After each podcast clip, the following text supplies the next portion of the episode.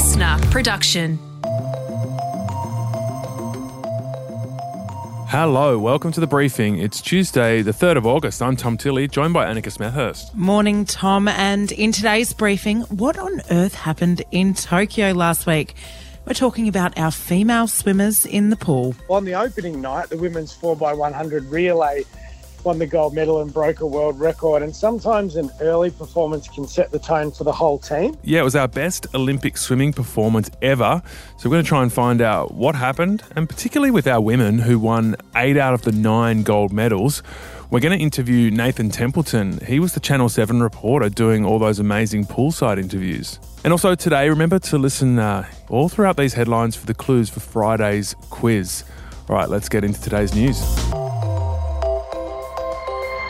Students on Queensland's Sunshine Coast will undergo mass COVID testing as the state institutes its hardest lockdown yet to suppress the outbreak engulfing schools. I really am very, very concerned about these six schools. We need to lock down really, really hard, the hardest we've ever locked down. That's Jeanette Young, Queensland's Chief Health Officer. The ABC is reporting all staff and students at at least two Sunshine Coast schools will have to get tested from today in a bid to find the missing link in this Brisbane outbreak. Seven Brisbane schools, one was added late yesterday, have already been caught up in the outbreak, and 11 of the 32 cases are in children aged under 10. Yeah, very concerning. No cases have been uncovered at the Sunshine Coast schools, but authorities believe the Brisbane outbreak may have originated there, and there may be undetected cases in the region. And the lockdown in Queensland, Annika, was meant to end today, but it's been extended to Sunday. So um, this is a pretty intense situation unfolding there. Yeah, it feels a little bit like Melbourne a few weeks ago. They've shut down pretty quickly, mm. but still a number of cases they have to get on top of. So hopefully, fingers crossed, like Victoria, they can get out of it soon. Yeah, unlike Sydney, which was over 200 local cases again yesterday, and there was another death. The man was in his 90s. Labor and the federal government are at odds on how to encourage more people to get vaccinated, with the opposition calling on the government to pay people to get the jab. So it's expected today that the Labor leader Anthony Albanese will announce that anyone vaccinated by December 1 will get 300 bucks. So this is children as young as 12 getting a payment, and in total that will be 20 million people eligible for the jab. So it could cost up to $6 billion. Interesting one, Annika. The government's got a very different position. They say that the freedom incentives should be enough to make people get out and get vaccinated. Yeah, I wonder if people will be enticed by a few hundred bucks in order to get that. It's a vaccine. We shouldn't have to get paid. It means we can all get out there. But a lot of people are hesitant, as we know. So the government have to throw everything at this. Meanwhile, ATAGI, now that's the body that advises the government on vaccines, has approved Pfizer for vulnerable children aged 12 to 15, which is great news. Hey, with the Labor idea, is it kind of a cheeky suggestion by Anthony Albanese because they won't be in government during the vaccine rollout, so it's easy for them to promise this. They would never have to institute it. No, oh, it depends when we finish it, Tom. We could have an election by the end of the year. And if we haven't reached that mark, they'll be held up to it. But yes, you'd have to think that at least half of Australia would be vaccinated by then. So that $6 billion figure might not end up being quite so high. Well, speaking of billions, get your head around this figure $39 billion this is the biggest deal in Australian history. It was announced yesterday. Afterpay, the Australian payments company, has been bought by US company Square for that eye watering amount of money. Afterpay was founded seven years ago by two Sydney neighbours who struck up a conversation while taking their bins out one night. The deal makes their stake worth $2.6 billion each. One of them, Anthony Molnar, is only 31. Yeah, it's an incredible story. So the guy who bought it is Jack Dorsey. He founded Square, but he's also the same person who founded Twitter. So this is an amazing Australian business story. It's probably our biggest unicorn ever. That's a company that just goes absolutely gangbusters. And and people say that stories like this are good for inspiring other people into innovation and entrepreneurialism. Yeah, it's definitely been a huge success. It is a little controversial, this company, of course, in Canberra. There was talk of regulating it, given mm. some people get into a little bit of trouble with these sort of things. So they probably got out at just the right time. And Australians women basketballers, the Opals, are through to the quarterfinals in the Olympics. They'll take on America tomorrow. So this is an amazing achievement, especially considering uh, just before Tokyo they lost their star player Liz Cambage. Yeah, doing it against the odds. Sadly, last night, though, the Matildas lost 1 0 in their semi final against Sweden. They'll still have a chance to play for bronze when they play the US, though. Yeah, they've had an amazing campaign. That game against England was just an absolute nail biter and such a, a gutsy comeback. So let's hope the Matildas can get bronze. Andrew Hoy had a good day yesterday. He became Australia's oldest Olympic medalist. Age 62, he won silver and bronze in the equestrian and he made his Olympic debut way back in the 1984 Los Angeles Games. It's incredible, isn't it? A big highlight today, though, is the men's hockey. The Kookaburras, they'll play Germany in the second semi final. All right, now for our interview with the man who witnessed all the magic poolside in Tokyo last week.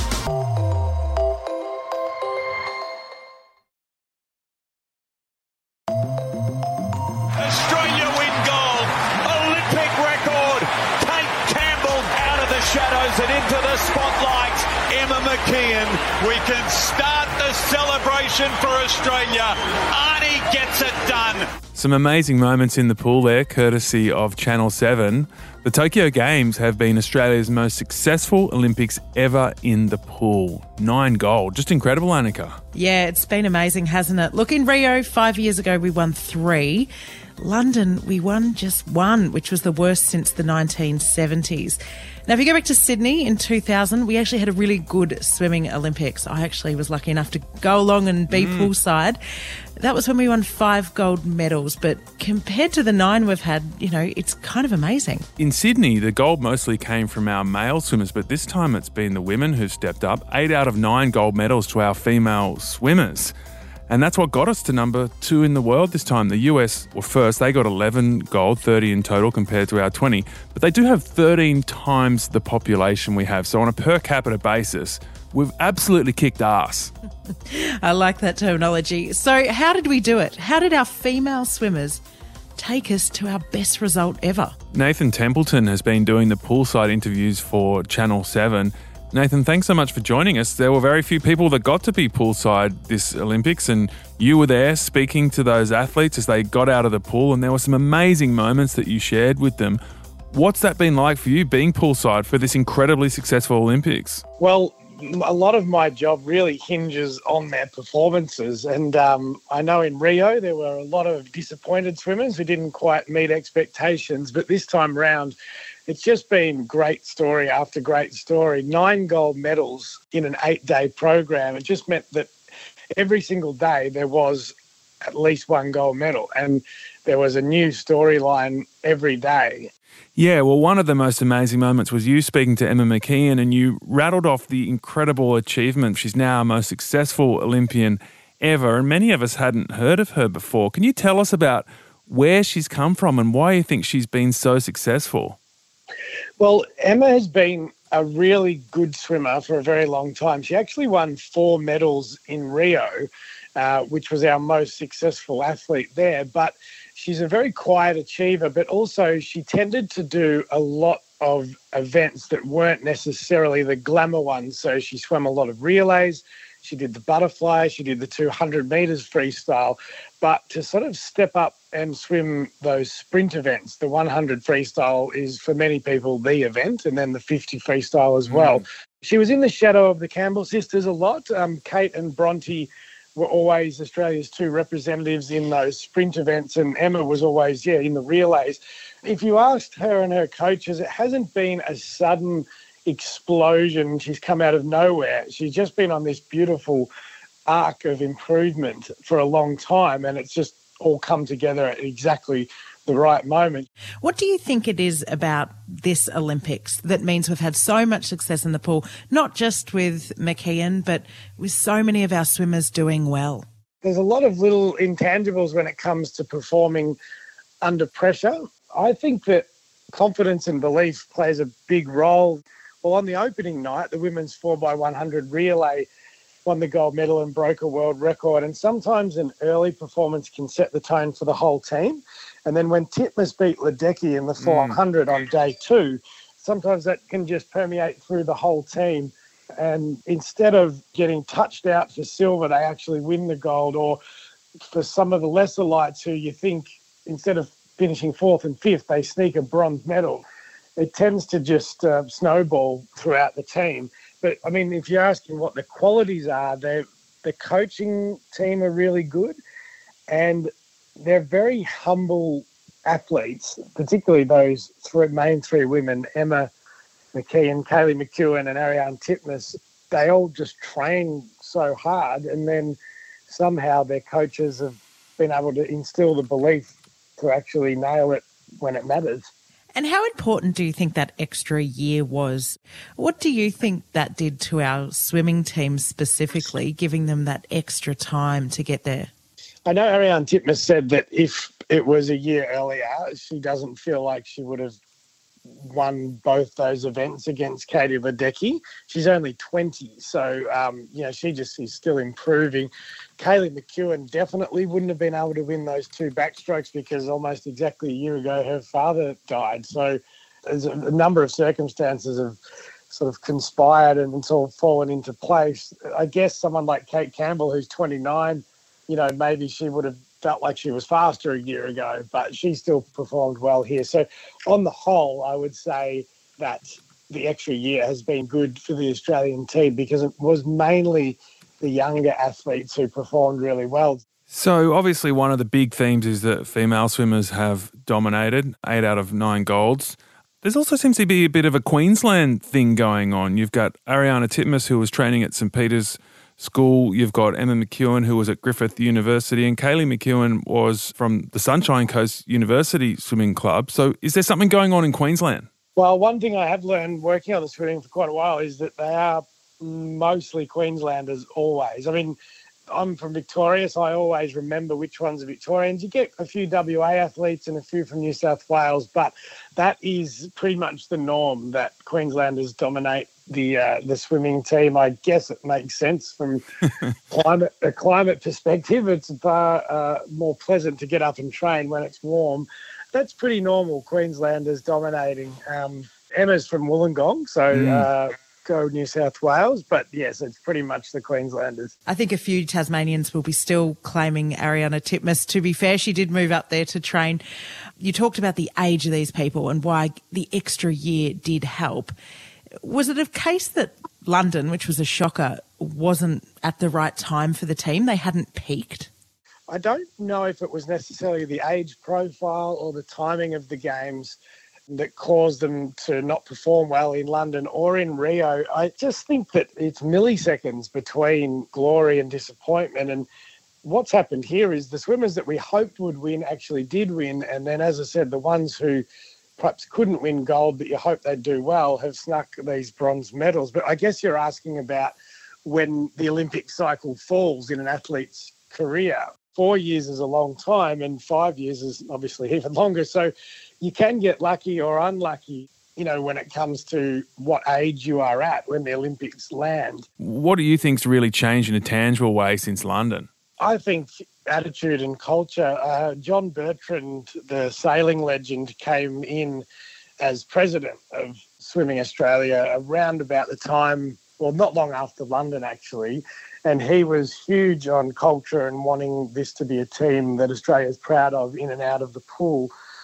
I started covering the swimming in 2015 at the World Championships, and there was an interesting shift in I wasn't really close to the team in London, so I don't want to sort of speculate too much. But you know, from the outside, it appeared that there was a lot of big alpha males who strutted around and, um, you know, perhaps didn't treat their teammates all that well. And by the time I started covering the swimming, the dominant males in the team were actually very, very different to that. Cameron McEvoy, the 100 meter sprinter who hasn't had a very good time of it here, but going into Rio was the hot favourite in the 100. Mack Horton and Mitch Larkin, they are very gentle, thoughtful, intelligent, mm. educated guys. And whether that perhaps changed the culture a little bit, that the best of those men were really, um, you know, likable. Yeah. We actually used to joke and call them the nerd squad because Mitch and Mack wear glasses and they yeah. make themselves, and Cam McEvoy is, you know, going to be a, a scientist. And, you know, so I think perhaps that changed it. I think that our women, from what I can tell, have always had a fantastic culture, but there were, there was a couple of little instances which I could share with you that gave me a little insight into yep. the culture of the women's team. In the women's 4x100 on the opening night, they had two young kids in there Mollie O'Callaghan, who's 17, and Meg Harris, who's 19. They swam with Bronte Campbell and Maddie Wilson, who are far more experienced. And Mollie O'Callaghan, the 17 year old, swam a brilliant lead off leg in her Olympic debut. And as she came over to our microphone, she looked really nervous about doing an interview. And I just noticed Bronte put her hand on Mollie's arm and sort of mm. guide her over and give her a reassuring pat on the arm. And then Mollie came and, and spoke really well. And then after that, in the final the following morning, Meg Harris, who's 19, she has a hearing impairment. And just as we were about to go live in our interview, again, Meg had swum superbly and won the gold medal. Bronte came over and just said, Can you just tell us what you want to ask Meg so we can tell her just in case she can't hear? And they're only little things, but those little things become big things when you're talking about tenths of a second or when you're talking about performing under pressure. Now, obviously, we've had a great first week. There's millions of Aussies watching this, especially because a lot of people are still in lockdown, but we still have a week to go. Now, to beat that overall gold medal tally, we need to actually jump to 17, which is what we got in Athens. So, second week, a lot of people stuck at home. What's our best hope? I really like the look of the Boomers, the men's basketball team. Yeah. They have looked fantastic on their way through. So they're in the quarterfinals.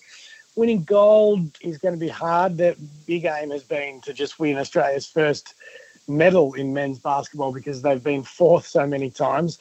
But the USA look beatable. So whether we get to that total, to be honest, I'm not too sure. I haven't analysed the whole schedule for what's left, but gee, it's been successful so far. And for the swimming, that is our greatest swimming team because nine gold medals. The previous record was eight from Melbourne in 1956, and 20 medals in total, which matches the total from uh, Beijing 2008. So I think you'd have to say it's our best swimming team ever, and hopefully the whole team can break records too.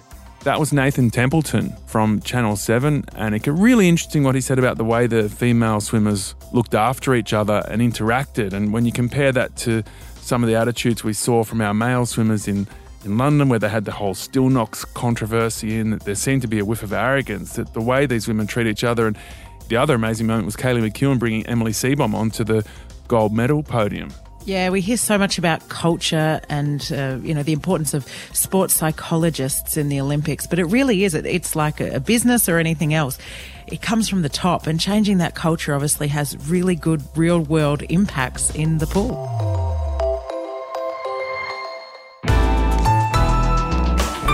listener.